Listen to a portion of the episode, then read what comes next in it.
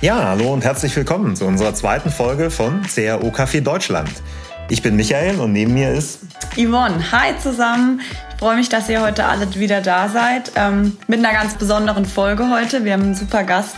Ja, wir freuen uns sehr drauf. Äh, André Morris, langjähriger Experte im CRO-Bereich und äh, Geschäftsführer von Konversionskraft, ist heute bei uns, wird uns viel zum Thema Verkaufspsychologie erzählen und euch so ein bisschen die Hintergründe auch ähm, in, in puncto CRO-Kultur im Unternehmen nochmal von einer anderen Perspektive, nämlich aus der Agenturperspektive darstellen. Und ich freue mich sehr drauf. Wir kennen uns schon sehr lang. André, ähm, immer wieder ein sehr spannender Gast. Hallo und herzlich willkommen, André. Hi, ihr zwei, und vielen Dank für die Einladung. André, kurze Frage, was muss man zu dir alles wissen, für diejenigen, die dich noch nicht kennen? Ähm, ist, was muss man zu mir wissen? Also tatsächlich mache ich das schon sehr lange ähm, und ich nenne mich auch gerne Conversion Fuzzy auf Konferenzen, weil ich finde, es gibt viel zu viele Menschen, die sich viel zu wichtig nehmen. Und ich wollte da mal einen Akzent dagegen setzen. Seitdem nenne ich mich nur noch Conversion Fuzzy. Sehr gut. Im nächsten Intro werde ich es berücksichtigen. Alles gut. Woanders habe ich mich auch schon äh, Chief Entertainment Officer genannt. Aber ähm, wenn wir schon dabei sind, vielleicht muss ich mich auch Chief Experimentation Officer nennen. Aber das wäre was. Das wäre doch was. Aber boah, eigentlich ist es doch egal. Es macht sich auf der Karte. ich habe, wisst ihr, ich, bei LinkedIn scrolle ich durch diese, durch diese Zeitleiste und sehe so viele Selbstdarsteller und heiße Luft, dass mir echt manchmal schlecht wird und ich das immer weniger nutze. Also lasst uns aufhören mit so Oberflächlichkeiten. Finde ich einen guten Appell, ja. Also ich muss sagen, ich bin auch äh, relativ selten auch auf LinkedIn unterwegs. Für mich ist es einfach ein sehr großes Zeitgrab auch. Ähm, aber ähm, ja, kann das absolut nachvollziehen. Wie ist es mit dir, Yvonne? Ja, ja, also sehr viel Content, aber ich bin jeden Tag drauf. Ähm, ich finde, ab und zu findet man auch wirklich gute Inhalte, aber man muss sehr viel selektieren. Also sehr viel da unten scrollen, ne? Ja, ja. ja genau. Aber so ist es bei den sozialen Netzwerken. Privat ist es nicht anders. Ja, lass uns doch mal einsteigen mhm. direkt, André. Ähm, du bist ja heute im CRO äh, Café Podcast, ja. deshalb wie immer unsere Frage zu Beginn. Was trinkst du gerade für einen Kaffee und wie hast du ihn am liebsten? das ist eine gute Frage, weil ich tatsächlich ein großer Fan guten Kaffees bin. Habe ich hier meine italienische Siebträgermaschine zu Hause, ja. sehr zum Leidwesen meiner Frau, die lieber ihre kompakte Senseo-Maschine in der Ecke hat. Aber ich finde, das Leben ist zu kurz für schlechten Kaffee und deshalb wird der jeden Morgen äh, in viel Handarbeit äh, zubereitet und ich trinke den ja, so als doppelten Espresso Macchiato, wobei ich meinen Milchschaum ähm, mit so Barista Hafermilch mache, also aus gesundheitlichen Gründen und inzwischen finde ich auch, dass es lecker, leckerer schmeckt. Bin ich voll bei dir. Team Hafermilch, Team Siebträgermaschine. Ja. Bis zur Hafermilch hattest du mich, André, aber das weiß gegönnt. Auch du, wenn du eine Weile lang Hafermilch äh, trinkst, dann äh, realisierst du überhaupt den unangenehmen Kuhgeschmack an, an Kuhmilch. Und ich finde den Gedanken äh, abstrus. Wenn irgendwas nach Euter schmeckt, dann möchte ich das nicht mehr in meinem Kaffee haben. Sehe ich genauso. Ja. Ja, vielleicht schafft ihr es im Laufe der Zeit. Du trinkst nur die falsche ja? Hafermilch, wenn du es noch nicht weißt. Machen mal Blindverkostung. Mhm. Ähm, noch ein weiteres Thema, André, ähm, bevor wir loslegen. Ähm, wir haben uns lange gefragt, sollen wir uns überhaupt CRO-Kaffee nennen? Ja? Ähm, ist das Thema CRO mittlerweile ähm, so in aller Munde, dass es vielleicht gar nicht mehr so alles abdeckt, was wir eigentlich machen? Äh, wie siehst du es? Ähm, wie ja. gehst du mit dem CRO-Begriff um?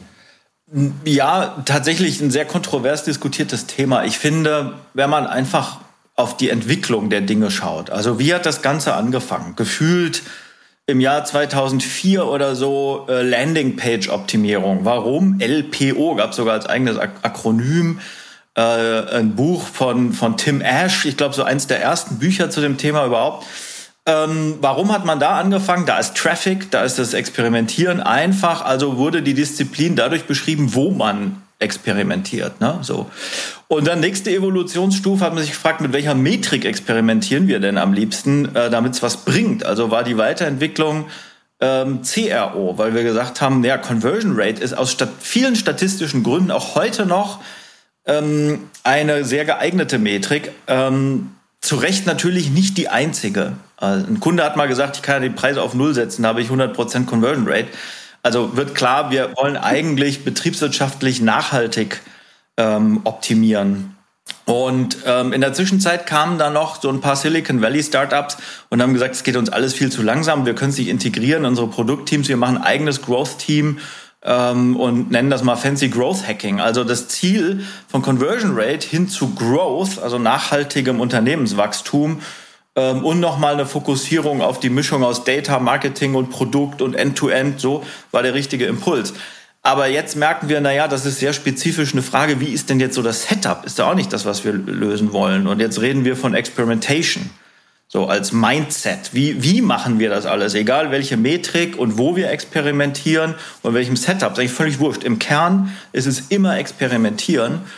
Ähm, und deshalb glaube ich, dass sich das langfristig durchsetzen wird. Das sage ich als Betroffener, weil meine Firma heißt ja Konversionskraft. Mhm. ähm, und das ist nun mal so, aber äh, ich glaube wirklich an diese Evolution der Dinge. Jetzt kannst du ja immer vorne mitmischen und nennst das Experimentation Café. Ähm, wir haben das schon getestet in einem Panel. Ähm, 97 Prozent aller Geschäftsführer und Verantwortlichen wissen nicht, was Experimentation ist und was das im Unternehmen bedeutet. Also man muss nicht immer vorne mit dabei sein. Ähm, ich glaube, der Begriff Conversion, CRO, Conversion Optimierung, der hat sich so weit durchgesetzt. Es gibt Conversion Manager äh, und Conversion Rate Verantwortliche und da seid ihr schon gut unterwegs mit dem Begriff. Man muss das alles nicht zu genau nehmen. Ja, das freut uns. Ich glaube, Experimente ist für viele auch nochmal so ein, äh, ein Thema, wenn man es dann auf Deutsch betrachtet. Ne? Die wenigsten wollen in ihrem Unternehmen Experimente haben. Ja. Ähm, Großer Fehler. also, ja, weil sie das irgendwie negativ konnotiert haben. Ne? Experimente äh, machen in der Regel die Leute, die keine Ahnung haben. Ähm, ich glaube, so ist es äh, ein Stück weit besetzt leider noch, ähm, anstatt äh, wie es eigentlich sein sollte, ne? dass man Dinge eben ausprobiert. Von dem her äh, passt es momentan, glaube ich, Bleiben wir bei, bei, bei CRO. Bleiben wir noch bei CRO-Kaffee. Ja. Genau, wer weiß, ne? vielleicht äh, benennen wir uns bald so Experimentation äh, Hafermilch-Kaffee. Ja. Ne? Das wäre so der nächste Schritt dann. Okay, nee, super. Ähm, André, was mich bei euch total begeistert hat während der Corona-Zeit, war wirklich, wie viel Innovation ihr auch in eurem eigenen Unternehmen hattet. Ne? Äh, ich habe es nur von außen natürlich mitbekommen, aber ihr habt komplett über das Thema Arbeitszeiten, äh, das Thema Homeoffice äh, neu, neu entschieden. Äh, und ich fand das super spannend. Deshalb wollte ich dich mal bitten, kannst du uns vielleicht mal kurz erklären, was bei euch so während Corona passiert ist? Ja also im Wesentlichen, ich glaube, die Dinge, die passiert sind, sind uns ja allen passiert. Wir mussten erstmal im Lockdown alle remote arbeiten. Ähm, da wir sehr datengetriebene Menschen sind, haben wir recht schnell gemerkt, es gibt zwei Facetten. A, ähm, eine Gefahr, dass sich Menschen in dem Remote-Arbeitsmodus überhitzen und sehr gestresst sind. Also Zeitmanagement, Selbstmanagement wird viel, viel wichtiger. Also haben wir erstmal so eine Art äh, interne Initiative gegründet, um über die Führungskräfte bei uns hm, viel Wissen über Selbstmanagement und ähm, ähnliche Themen zu verbreiten. Das hat gut funktioniert und wir haben grundsätzlich beobachtet, dadurch, dass wir viel weniger Reisezeiten äh, und Co haben, dass wir deutlich produktiver geworden sind. Also war relativ schnell klar, Mensch, wenn uns das gelingt mit dem Selbstmanagement, unsere Hypothese, wenn wir das Gute am Remote-Arbeiten beibehalten und den Menschen freistellen, wann sie ins Büro kommen wollen, ähm, haben wir glücklichere Mitarbeiter und mehr Produktivität. Und das ähm, ja, konnten wir mit Hilfe von Daten ähm, auch beweisen, dass dem so ist. Also haben wir für unser Team grundsätzlich das Flex Office sozusagen als den Standard aufgerufen. Also jeder kann ins Büro kommen, ähm, wann er oder sie möchte. Es gibt keinerlei Vorgaben. Ähm, außer es ist jetzt wirklich so ein Team-Event, wo wir alle zusammenkommen, sind natürlich alle eingeladen und dann äh, wünschen wir uns auch, dass, die, dass wir uns dann vor Ort mal sehen. Aber es gibt keine Regelung darüber, wann wer wie ins Büro kommt.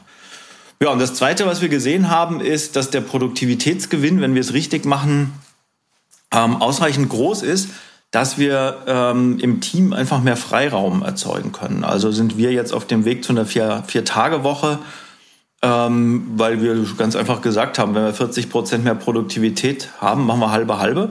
So, 20 Prozent davon geben wir weiter ans Team. Ähm, die Hälfte davon haben wir schon geschafft. Also bei Konversionskraft arbeiten die Leute aktuell in einer viereinhalb Tage Woche, 36 Stunden und ja, Tendenz äh, weiter sinkend Richtung 32 Stunden. Und damit ist natürlich mit gutem Selbstmanagement und der Flexibilität äh, einfach das Team glücklicher und ja, wir nennen das bei uns Team First. Also das ist bei uns die erste Priorität, dass unser Team glücklich ist und gut ausgebildet wird. Ähm, ja, und das ja, passt alles.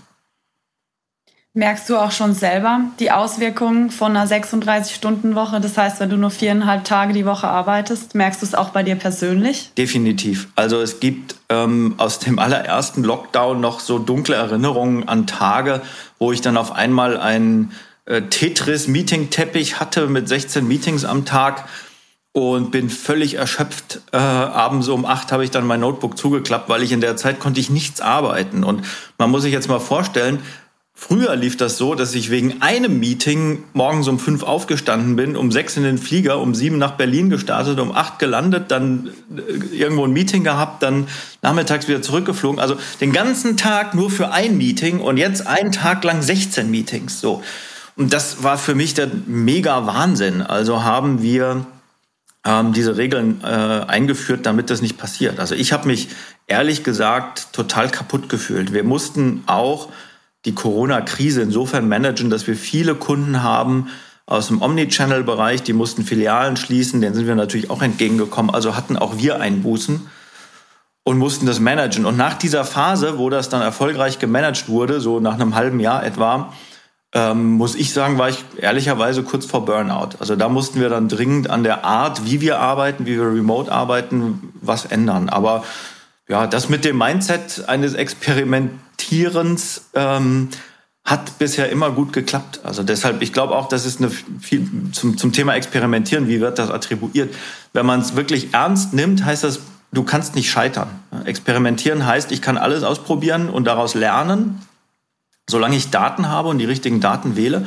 Und wenn ich diesen Freiraum habe, kann ich alles ausprobieren. Und ich mache nur die Dinge, die klappen. Das heißt im Umkehrschluss, ich kann nicht scheitern. Und mit dieser Einstellung haben wir jetzt schon so viele Dinge bei Konversionskraft verändert und auch agil verändert, ähm, dass ich ja sehr glücklich bin über dieses Mindset. Mhm. Wunderbar, das hört sich sehr gut an. Ja. Ähm, wie gesagt, ich habe es von außen auch wahrgenommen, dass sich bei euch was verändert hat. Mhm. Und ich glaube, diese positiven äh, Dinge, die du gerade beschrieben hast, die kann man wirklich auch fühlen ne? äh, von außen, was ich super finde. Sag mal, wie ist es denn bei euren Kunden? Hast du da auch gemerkt, dass sich die, ähm, die Conversion-Optimierungsteams während der Zeit geändert haben? Was sind so die Dinge, die ihr daraus mitnehmt? Ja, ich glaube, man merkt natürlich durch den, den Digitaldruck, ja, oder sagen wir den gestiegenen Erwartungsdruck auf digitale Kanäle, vor allem bei ähm, den, den Omnichannel-Kunden. Das muss man dazu sagen. Ne? Ich repräsentiere mit unseren Kunden zu 80 Prozent ein, eine Art Omnichannel-Modell. Äh, und die haben ein ganz großes Aufwachen gemerkt. Ne? Die, die Einstellung war früher, na, Internet ist so die 123. Filiale und wird auch so behandelt. Ähm, und die haben jetzt gemerkt, Mist, also äh, der, der stationäre Teil, der kann ja schnell irgendwie unter Druck geraten oder ist auch schon lange unter Druck und wir müssen langsam wirklich mal die digitalen Kanäle voranbringen. Und da merke ich tatsächlich in den letzten zwei Jahren eine wirklich große Zunahme der, der Reifegrade in den Unternehmen. Also ich beobachte viel häufiger, dass es in den Unternehmen dedizierte Ressourcen gibt für ähm, Conversion Rate Optimierung und Experimentieren, ne, CAO-Manager oder wie immer sie heißen. Ähm, ich bemerke tatsächlich auch eine gestiegene Nachfrage bei uns. Wir sind aktuell, glaube ich, bis September ausgebucht. Ich weiß nicht, wann ich das jemals hatte, so lange im Voraus ausgebucht zu sein. Ähm, also das sind viele, viele Aspekte, an denen ich spüre, dass das Thema langsam wirklich aus dem Keller rauskommt und in die, in die Management-Etagen vordringt. Und das, das finde ich natürlich sehr, sehr gut. Also da war ähm, Corona, glaube ich, ein Aufwachen. Nicht nur bezüglich äh, Remote-Arbeiten und Co., sondern auch bezüglich der Art und Weise, wie man überhaupt Business optimiert. Und was würdest du jetzt sagen, wenn das Thema noch nicht im Management angekommen ist? Wie leiste ich Überzeugung? Wie kann ich meinen Manager davon überzeugen, hey, das Thema ist wichtig, wir brauchen das gerade jetzt? Also zunächst mal würde ich vorne wegstellen, eventuell kannst du das gar nicht. Und dann würde ich es auch nicht versuchen. Also wenn du das Gefühl hast, in einem Unternehmen zu stecken, ich sage jetzt mal als Mitarbeiter, das ist top-down und das ist traditionell und die Manager äh, managen da mit ihrem Ego und die wollen Recht haben, dann würde ich wahrscheinlich den Arbeitgeber wechseln. Also das ist, ähm, ja, warum sage ich das? Weil wir als Konversionskraft, glaube ich, auch vor, vor zehn Jahren oder so immer noch ganz emsig angetreten sind bei Kunden und haben gesagt, naja, wir, das ist hier Grassroots-Bewegung, wir zeigen denen die guten Ergebnisse und dann gibt es ein Buy-in ganz von alleine. Ähm, das hat sich, also glaube ich, inzwischen wirklich manifestiert als naiver Glaube, das wird nicht passieren. Du kannst nicht gegen die Kultur deines Managements arbeiten. Das wird dich, da wirst du am Ende verlieren. Also wenn dein Management ähm, der Meinung ist, sie müssen entscheiden und sie definieren sich durch diese Entscheidungsmacht, würde ich sagen, ist Hopfen und Malz verloren. Entweder warten, bis das Management-Team ausgewechselt wird. Ähm, ja, oft wird sich das äh, evolutionär auch äh, dank Digital-Darwinismus wird sich das selbst erledigen, glaube ich. Aber ja, wenn du, wenn du ein Management hast, die sind zumindest bereit, darüber zu sprechen, dann glaube ich, hast du die Chance, den, den, den Glauben vielleicht gerade zu rücken. Ne? Also die, ich würde mal tippen, 95 Prozent aller Top-Manager glauben, AB-Testing ist eine ganz fancy Sache, die man machen sollte, aber das ist so eine operative Taktik. Dass das Experimentieren eigentlich ein Mindset ist, so eine Art ähm, Betriebssystem eines Unternehmens, mit dem man einfach schneller lernt, schneller gewinnt, schneller vorankommt, ja, die Chance würde ich äh, packen, das dem Top-Management wirklich die Zusammenhänge mal zu erklären. Ähm, aber wir machen inzwischen auch ganz transparent darauf aufmerksam, was das heißt fürs Management. Ne? Wenn sie das fancy finden, weil sie auf die Zahlen gucken und gleichzeitig aber weiter entscheiden wollen, hast du immer noch ein Problem. Dann ist es so eine Wasch mich, aber mach mich nicht nass Situation. Äh, und die geht auch nicht. Also wir, wir haben gelernt, also A, ich habe ja gesagt, wir, wir sind gut ausgebucht und versuchen inzwischen tatsächlich auch rauszufiltern, was sind die Organisationen, die Kunden, wo wir überhaupt weiterkommen können, wo wir das richtige Mindset haben. Ähm, und was sind Organisationen, ähm, wo, wo das nicht geht. Also das ist vergebene Liebesmüh. Mhm. Und was würdest du sagen, ähm, sind so die Indikatoren, dass das Unternehmen das richtige Mindset hat? Also woran machst du es fest? Ich würde das mal unter Recht haben laufen lassen. Also wie wichtig ist das Recht haben in einer Organisation? Und dazu muss man verstehen, das klingt jetzt so negativ, ne? also keiner mag Rechthaber.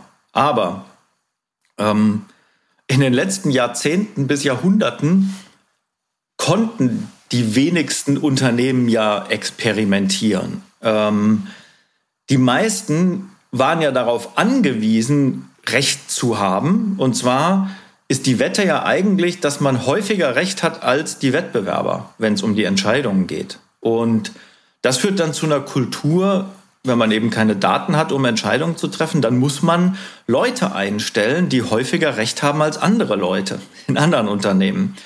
Und bisweilen wird das dann zu einer Führungseigenschaft, die promoted wird. Also wenn du in einer Unternehmenskultur arbeitest, wo das Recht haben zählt, dann kannst du entweder wirklich häufiger recht haben, weil du richtig, richtig gut bist und hast alles schon erlebt und äh, jeden Fehler gemacht. ähm, oder aber du tust nur so. Oft wird das, können das die Organisationen nicht auseinanderhalten. Aber die Regel lautet in so einer traditionellen Organisation, wenn du häufiger Recht hast als andere oder den Eindruck erwächst, kriegst du eher eine Beförderung, was dazu führt, dass alle Menschen versuchen, häufiger Recht zu haben als andere. Das wiederum führt dazu, dass die über alles diskutieren, wer jetzt recht hat. ähm, und das würde ich sagen, ist so der Hauptindikator, dass du in einer Organisation bist, wo man nicht bereit ist zu experimentieren. Weil ein Experiment könnte ja ans Tageslicht führen, dass du gar nicht so oft recht hast.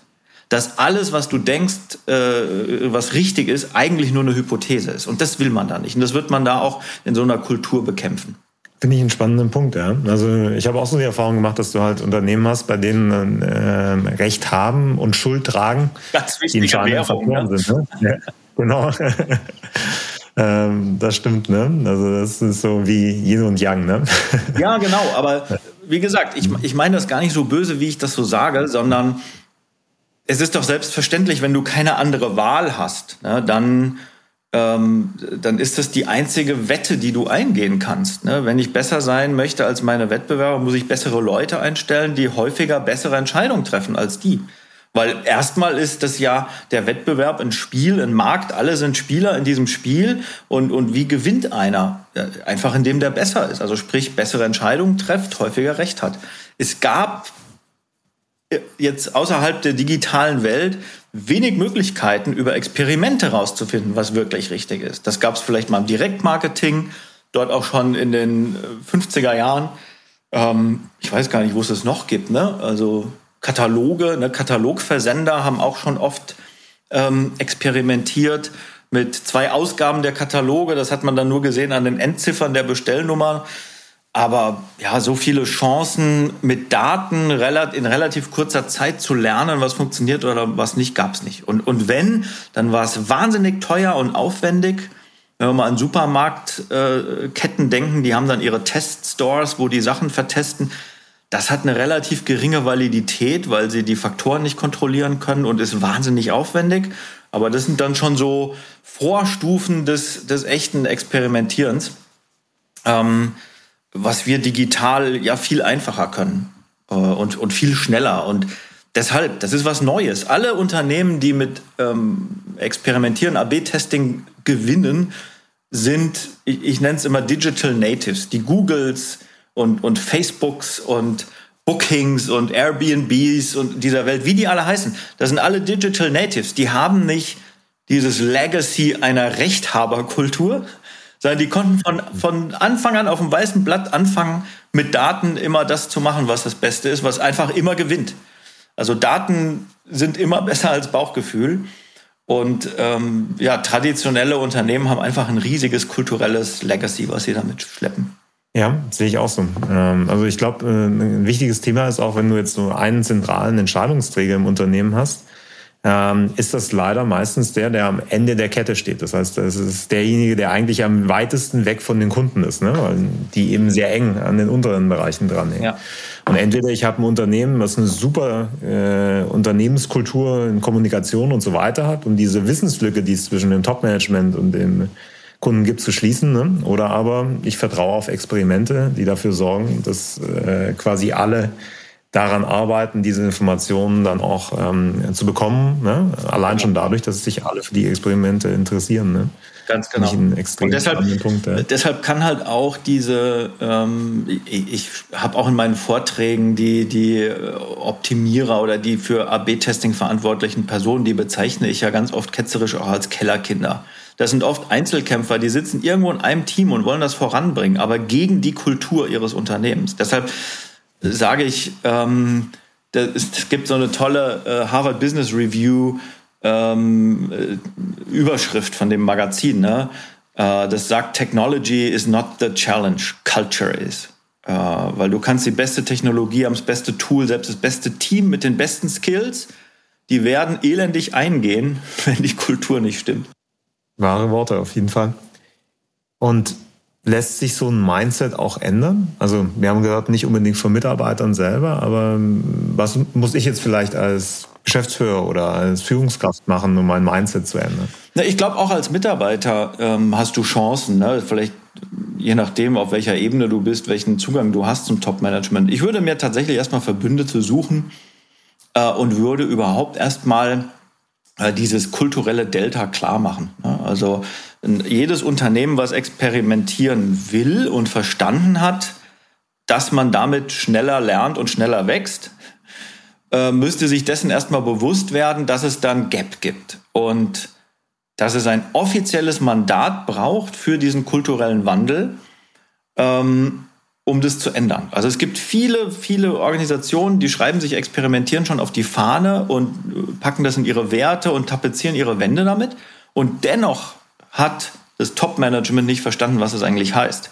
Also ich würde tatsächlich erstmal dieses Gap sichtbar machen und äh, entweder zum Top-Management gehen, mir einen Sponsor suchen, ähm, der sagt, ja stimmt, habe ich erkannt, hier haben wir ein Riesenproblem und das müssen wir ändern, weil dann bist du äh, in einer echten Transformation, in einem, in einem kulturellen Wandel und das ist die gute Nachricht, Daten sind die härteste Währung, die wir haben äh, in jeder Organisation. Und wenn du es schaffst, ähm, mit den richtigen Daten den Fortschritt zu zeigen, den die Organisation macht, dann hast du die Grundlage, um wirklich einen kulturellen Wandel und ein Buy-in hinzubekommen. Aber das schaffst du nicht als Grassroots-Bewegung aus dem Keller. Das schaffst du nur mit Unterstützung aus dem Top-Management. Ja, so jetzt haben wir die ganze Zeit darüber gesprochen, wie man das Mindset ändert. André, wie sieht das perfekte Mindset aus?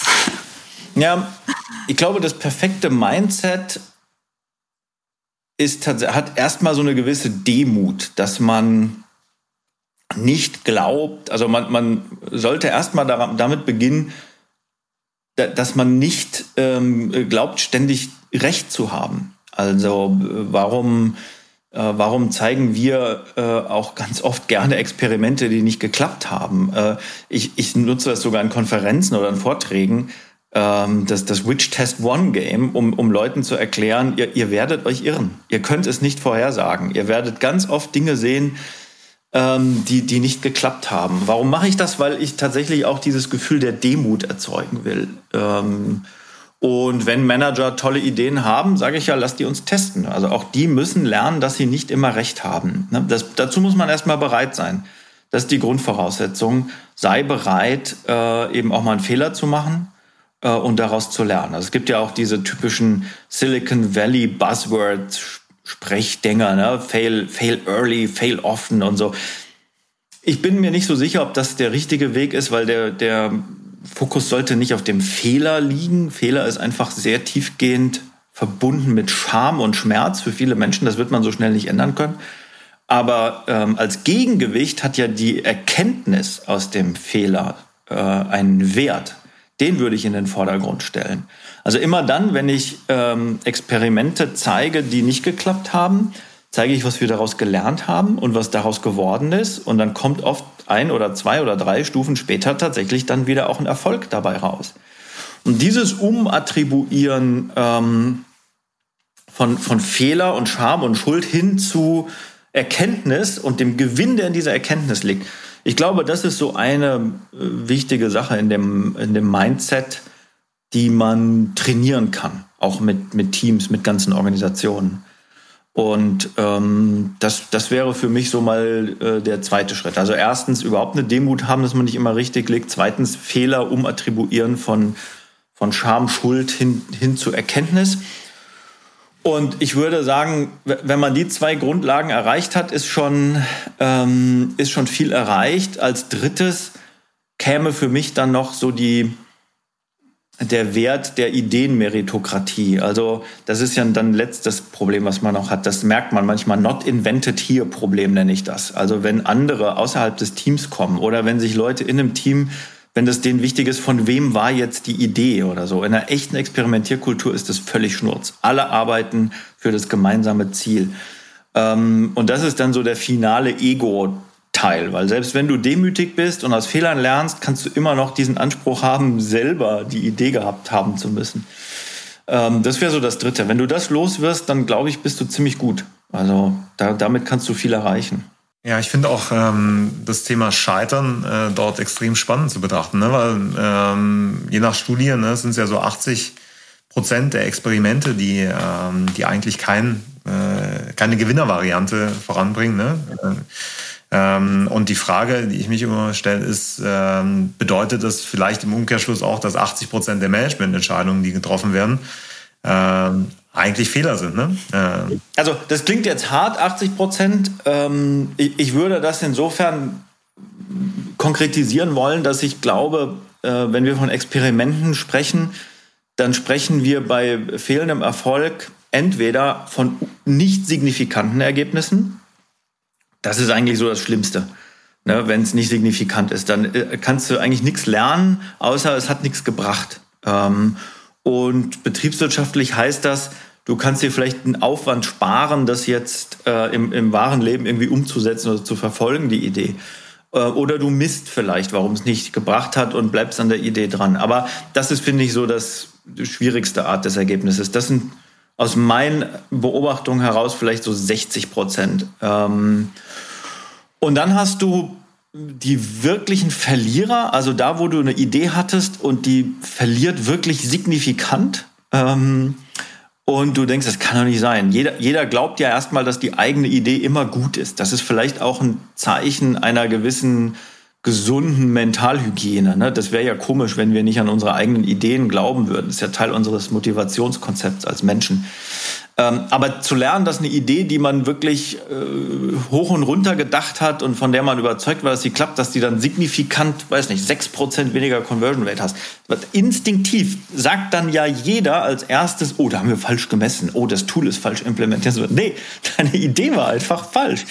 Und der, der Lukas Vermeer ähm, war ja lange äh, Head of Experimentation bei Booking.com. Der hat mir mal beim, beim Frühstück äh, auf, auf, der, auf einer Konferenz hat er mir erzählt, du André, eigentlich bräuchten wir keine einzige gute Idee. Wir sind allein deshalb besser als unsere Wettbewerber, weil wir es schaffen, die schlechten Ideen rauszufiltern. Äh, warum? Weil bei Booking einfach alles, was verändert wird, validiert wird über einen AB-Test. Du kannst gar nichts deployen oder releasen, wie immer das bei äh, bei euch heißt, aber alles wird validiert über einen AB-Test. Und ähm, da hat er auch ähm, zwar keine kon konkreten Zahlen genannt, ähm, aber er, er, ließ durchklingeln, dass das so 10 bis 20 Prozent sind aller Releases, die negative Ergebnisse hervorrufen. Und allein durch das Seinlassen dieser schlechten Ideen ist man äh, besser am Wettbewerb. So. Und dann kannst du natürlich nochmal die 10 bis 20 Prozent drauflegen, die du auch wirklich an guten Ideen hast und da wird meiner Meinung nach viel zu oft aufgehört an der Stelle. Man könnte sich an der Stelle fragen, warum war das gut? Können wir das irgendwie noch weiter skalieren oder aufbohren? Ja, und dann, wenn, du das Mengengerüst verstanden hast, dann bist du an dem Punkt, dass du sagst, so, jetzt ist dein Wachstum einfache Mathematik. mehr, mehr nicht. Ne? Das ist, wie, wie kann ich Aufwände verhindern von Dingen, die nichts bringen? wie kann ich die Dinge, die signifikant schlecht sein lassen und wie kann ich mehr Dinge machen, die wirklich was bringen. So und all diese Daten hast du ja gar nicht in einer Welt, wo ohne Experiment einfach alles rausgehauen wird. Und ich würde mal sagen, 20 Prozent Fehler, das wäre schon eine, eine gute Quote. Ich würde mal sagen, in, in, in die meisten Ideen aus dem Top-Management haben noch eine deutlich höhere Negativquote. Wie, wie, gesagt, Michael, du hast ja gesagt, die sind noch viel weiter weg am Kunden und an der Realität, ähm, aber mindestens doppelt so verliebt in ihre eigenen Ideen. Ja, also aus meiner Sicht würde ich auch sagen, scheitern viele äh, Tests äh, oder äh, bringen ein äh, negatives Ergebnis ähm, darauf basieren, dass der Product Market Fit sozusagen genau. ist. Aber, ne? Dass meine Testidee vielleicht gut war, aber sie gar nicht zu, zu der Zielgruppe, die sich mal im Shop ja. bewegt, äh, passt. Ne? Ähm, also das ist so die Erfahrung, die ich bisher gemacht habe, dass das auch ein, ein häufiger Grund für, ja. für Scheitern sein kann. Und ähm, am Ende des Tages ne, ähm, würde ich schon behaupten, dass viele Online-Shops, obwohl sie sehr, sehr viele Daten haben, wahrscheinlich weniger über ihre Zielgruppe Bescheid wissen als äh, viele stationäre. Genau. Dass deshalb auch ähm, ein Scheitern dadurch. Dem, dem würde ich absolut zustimmen. Eigentlich sitzen die auf einem riesen Asset und ich sage denen auch immer, stellt euch einfach mal einmal im Quartal einen Tag in den Laden, lauscht den Gesprächen, beobachtet, was da passiert. Ähm, das gibt euch so viele Ideen und ist so viel wertvoller als alles andere. Ähm, aber ja, kommt leider viel zu kurz in der Regel.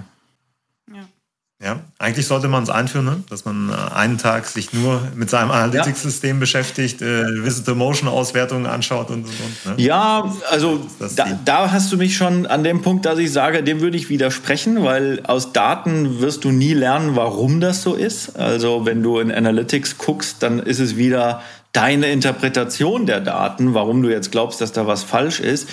Äh, ich glaube, die echte Realität, wirklich in den Laden gehen, also ähm, wäre ich jetzt irgendwie ein äh, E-Commerce Manager bei Mediamarkt, ich würde wirklich einen Tag die Woche im Laden verbringen und mir anschauen, wie laufen Verkaufsgespräche ab, was kommen für Einwände der Leute, einfach nur lauschen und beobachten, weil da, das ist eine qualitative Methode, das heißt, sie sagt dir, warum ist das so?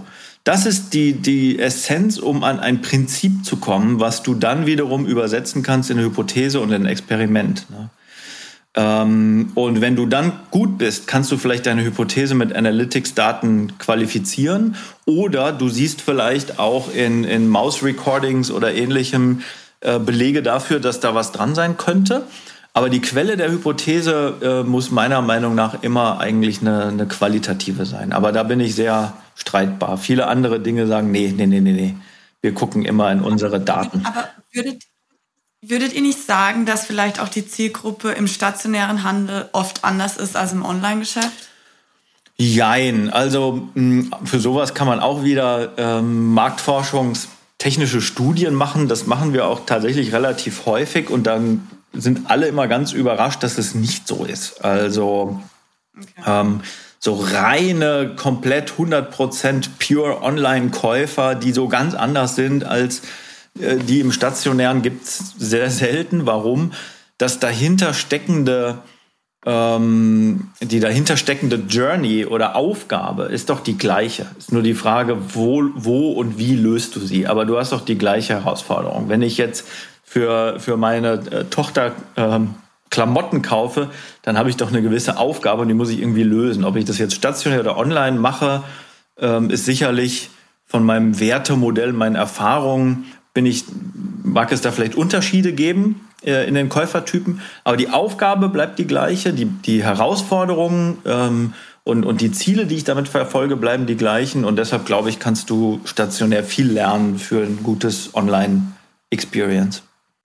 Also mein, mein, meine Lieblingsbeispielseite ist, ich lasse die Leute immer so bei Elektronik-Shops oder so, ist meine Lieblingsaufgabe so, jetzt google mal äh, LED-Fernseher 40 Zoll. So, und dann kommen die auf so eine Wand an 362 Suchergebnissen. Ne? So. Und sage ich, wie würdest du jetzt weitermachen? Ne? Und, und es wird relativ schnell klar, Menschen tun sich schwer, Filter und Facetten zu äh, bemühen und, und dann ist das Ganze da schon, hat schon den ersten negativen Stocker. Ne? Und was passiert im echten Leben?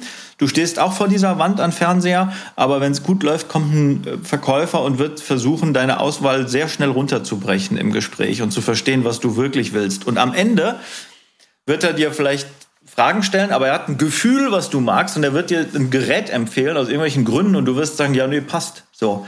Online gibt es diese Funktion äh, gar nicht. Oder du nutzt sie nicht, oder du entdeckst sie nicht, oder sie funktioniert nicht richtig. Ja. Und du kannst niemals aus 362 Fernsehern oder 800 Waschmaschinen oder 400 schwarzen Oberteilen das Richtige auswählen. Also da kann man so viel lernen im echten Leben. Ja, finde ich auch immer wieder spannend. Also für mich, äh, ich erkläre es mir immer so, es gibt so eine Art äh, Wissensspeicher, den du brauchst, um, um eine Aktion durchzuführen. Ne? Also ähm, Fernseher ist vielleicht ein ganz gutes Beispiel. Ne? Wenn ich in den Mediamarkt reingehe, ähm, muss ich erstmal wissen, ne, was brauche ich denn für einen Fernseher? Was gibt's denn im Markt? Was sind gerade die Technologien und, und, und. Ne? Das kann mir jetzt der Verkäufer vielleicht abnehmen. Ähm, Im Online-Shop allerdings habe ich dann vielleicht andere Quellen, die ich ranziehe. Ne? Ich habe irgendwelche Testberichtsseiten und, und, und. Ne? Und ohne, dass ich dieses, diesen Speicher gefüllt habe, ist es sehr schwierig, mich sonst zur Conversion zu bekommen, ne? weil ich muss mich erstmal ein Stück weit in die Materie einarbeiten, um dann eine Kaufentscheidung zu treffen. Ne? Ähm, auch im Versicherungsbereich extrem wichtig. Ne? Also ich muss das Produkt kennen und wissen, was ich brauche, um es dann abschließen zu können. Ja, ich, und, und, diese Herausforderung ist, glaube ich. Und deshalb können die Experten in den Unternehmen das manchmal gar nicht sehen, weil die wissen zu viel. Ne? Also du sagst, ich habe als, als Kunde komme ich immer mit einem gewissen Wissen da drauf. Das kann ähm, sehr spezifisch sein, das kann in der Regel aber auch deutlich weniger sein als das, was die Produktmanager und so wissen. Ähm, aber mit irgendeiner Erwartung kommst du immer drauf. Und die zu kennen, diese Erwartung, und das nicht gleichzusetzen mit dem, was du weißt über dein Produkt und deine Strategie. Ich glaube, das ist eine große Herausforderung. Und deshalb ist es so wichtig, dass man sich da mal eine andere Realität gibt. Also ich frage das immer in Workshops. Ich frage immer, wie kundenzentriert seid ihr? Und die Leute geben sich dann immer so vier Sterne im Durchschnitt von fünf. Und dann kommen wir in die Übung und, und wo ich sage, so jetzt optimiert mal diese Seite und sofort reden die über ihre Seite und die Elemente und das Design und so. Und ich sage, nee, nee, ich habe nicht gesagt, ihr sollt eure Seite äh, jetzt analysieren. Ich habe gesagt, ihr sollt eure Kunden analysieren. Was wollen die, was wissen die, äh, was kennen die? Weil das ist die Grundlage äh, für echte Optimierung. Also in dem Moment, wo jemand sofort beim Optimieren ähm, nur an seinen, an seine Webseiten, das Design und, und Technologie vielleicht und, und Elemente denkt, sage ich, da bist du schon nicht kundenzentriert. Also kundenzentriert bist du, wenn du wirklich die Realität deiner Kunden kennst, die Customer Journey, wo die herkommen, wovor die Angst haben. Und wenn du darüber redest, dann, dann bist du kundenzentriert. Und dann kannst du vielleicht die letzten zehn Minuten der Übung äh, verwenden, um jetzt daraus Lösungen abzuleiten, aber nicht umgekehrt. Ja, aber die Leute wollen immer Ideation-Workshops. Ja, also das ist so, der, äh, da kriege ich, krieg ich wirklich Pickel im Gesicht, ehrlich, weil die, die Leute stürzen in Ideation-Workshops, haben Tonnen voll Ideen, aber keine davon passt zu der Kundenrealität. Wie kann man denn Ideation-Workshops machen, ohne, ich sag mal, Analyse-Workshops ne? oder Kundenrealitätsverstehens-Workshops? Ja, äh, das ist so völlig Hanebüchen meiner Meinung nach. Würde ich unterschreiben, auf jeden Fall. Ähm, vielleicht jetzt zum Schluss noch ein anderes Thema, und zwar ähm, das Thema Fachkräfte. Ich weiß nicht, wie du es gerade wahrnimmst, aber ähm, es wird zunehmend äh, schwieriger, auch wenn es immer mehr Leute gibt, die sich mit CAO beschäftigen, natürlich äh, Mitarbeiter in dem Bereich zu bekommen. Ähm, was macht ihr jetzt konkret, um, um neue Leute zu bekommen? Auf welche Strategien setzt ihr so, um äh, gute Talente für euch zu gewinnen? Oder könntet ihr wahrscheinlich eine ganz eigene Podcast-Episode machen mit unserer ähm, People- und Culture-Managerin, der Lisa? Was wir konkret so machen. Da will ich jetzt nicht den Fehler machen, den du angesprochen hattest. Ne? So als Top-Manager glaubt man immer alles zu wissen, aber weiß es nicht. Ähm, grundsätzlich vielleicht, was ich, was ich nochmal vorheben kann, ich habe es eben schon mal erwähnt, Team First ist ähm, ein Unternehmenswert bei uns, ist, würde ich mal sagen, sogar Teil unserer Strategie. Ähm, was tun wir? Wir legen sehr viel Wert darauf, dass ähm, Menschen bei uns ähm, tatsächlich eine gute Zeit haben. Also, wie ich schon sagte, ne, Work-Life-Balance, flexibles Arbeiten und Co. sind, glaube ich, schon sehr, sehr wichtig. Aber das Zweite, was meiner Meinung nach noch fast viel wichtiger ist, ist, wir sorgen für, für eine wirklich gute Ausbildung. Also von den fachlichen Aspekten irgendwo als Fundament bis hin zu einem äh, Harvard Leadership Kurs, den du bei uns machen kannst, wenn du Führungskraft werden willst. Also wir investieren wahnsinnig viel Zeit und auch Geld äh, in die Ausbildung unserer Leute. Und ja, ich, also ich glaube, mm, das trifft schon ganz gut. Zu guter Letzt, was Menschen wirklich wichtig ist, ist immer im Team zu arbeiten mit wirklich auch guten Kollegen. Das habe ich auch gelernt. Ja, ne? viele sind aufgerieben davon, dass sie in ihrem Unternehmen rund um sich nur Leute haben, die es nicht verstehen und dass sie die immer voranbringen müssen. Und ich habe gelernt, die Menschen wollen nicht immer andere weiterentwickeln, sondern die wollen auch mal selber wirklich weiterentwickelt werden. Das ist vielleicht so die dritte ähm, Baustein, dass wir wirklich mit einem guten Team dafür sorgen, dass sich jeder in die Richtung entwickeln kann, ähm, wie sie oder er möchte. Ne? Das geht natürlich auch nur, wenn man sozusagen eine, eine gewisse kritische Masse an, an Teamgröße erreicht hat, damit sich da jeder so entfalten kann. Also da bin ich dann letztlich sehr dankbar für diesen Vorteil, weil wir schon ja, sehr lange da dabei sind. Wo siehst du so die Trends der Branche? Also was sind so die Themen, mit denen sich die Leute jetzt beschäftigen sollten schon? Ne? Das ist eine sehr gute Frage. Hm, ich glaube grundsätzlich ähm, zu beobachten, dass Deutschland gefühlt drei bis fünf Jahre hinterher ist, wenn es um eine Kultur des Experimentierens geht ich glaube, dass man in den USA auch einfach, weil man viel größere Stichproben hat, viel mehr, sage ich mal, Digital Native Unternehmen das früher kapiert hat und es früher am Markt so einen tendenziellen Buy-in für diese Denkweise gab, den es in Deutschland noch nicht gab bisher. Äh, jetzt vielleicht erstmals beschleunigt durch die äh, Corona-Situation. Aber ähm, ich würde erstmal festhalten wollten, wir sind hinterher in Deutschland. Und ähm, ich glaube, es ist überhaupt erstmal ein Trend ähm, oder als Trend das zu sehen, dass man das vielleicht mal aufholen sollte, be bevor man jetzt irgendwie den nächsten Trend in der Zukunft sucht, würde ich mal versuchen, das aufzuholen, was es sozusagen an Legacy überhaupt gibt gegenüber den Unternehmen, die permanent gewinnen. Ähm, also es sind ja immer die gleichen, die auch gewinnen, ne? E egal ob, ob, ob Google und, und Co. bei Suchmaschinen ähm, oder im, im Travel-Sektor Airbnb und Co. oder wiederum andere Unternehmen. Ne? Also mein Lieblingsbeispiel ist immer äh, Tesla, weil ich glaube, die gewinnen nicht, weil sie Elektromotoren in ihre Autos schrauben, sondern die gewinnen aufgrund ihrer Experimentierkultur äh, schneller. Ein Tesla Roadster ist ein Experiment, ist ein MVP. Ne? Und die haben die Ketten umgedreht, würde sich ein traditionelles deutsches Unternehmen überhaupt nicht trauen. Also ich bin kein Freund von so dem nächsten AI-Trend oder so, dem hinterher bevor man diese äh, rudimentären Hausaufgaben noch nicht äh, im, im Griff hat, sozusagen die Basishygienefaktoren. Wenn wir die im Griff hätten, stellen wir uns jetzt mal vor, alle haben erkannt, jawohl, das ist eigentlich der Wettbewerbsvorteil, müssen wir schaffen. dann würde ich tatsächlich im Experimentierumfeld Wert darauf legen, dass das Experimentieren demokratisiert wird. Also dass man möglichst vielen Menschen den Zugang zum Experimentieren möglichst schnell, möglichst leicht macht.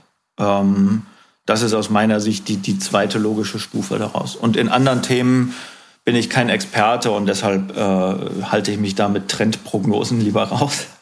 Aber ist eine gute, also gute Worte zum Schluss auf jeden Sehr Fall. gerne. André, wir bedanken uns herzlich äh, für deine Teilnahme heute. War super spannend. Ich glaube, wir haben wahnsinnig viel zum Thema Mindset im Unternehmen auch gelernt, ähm, wie ich mein Unternehmen Ja. aufstellen muss, meine Mitarbeiter bekommen kann und, und, und, um auch wirklich ein erfolgreicher Player im äh, CRO-Bereich zu werden. Vielen Dank, dass du dein Wissen heute mit uns geteilt hast. Wir würden uns wahnsinnig freuen, ähm, dich auch in den späteren Folgen Ja. mal wieder mit dazu zu haben. Ne? Ähm, wie gesagt, wir schauen mal, ob ich bis dahin Hafer-Fan bin oder nicht. Ne? Diesmal als Experiment. Ansonsten. genau. Ich, wir haben schon ein paar Mal experimentiert. Äh, noch erkenne ich es in der Blindverkostung, aber da arbeiten wir dran. Ähm, nee, Spaß beiseite, war super spannend. Also vielen Dank und würde mich freuen, dich mal bald wieder hier begrüßen Sehr gerne. zu dürfen. Ja. Dann vielen Ciao. Dank. Ciao.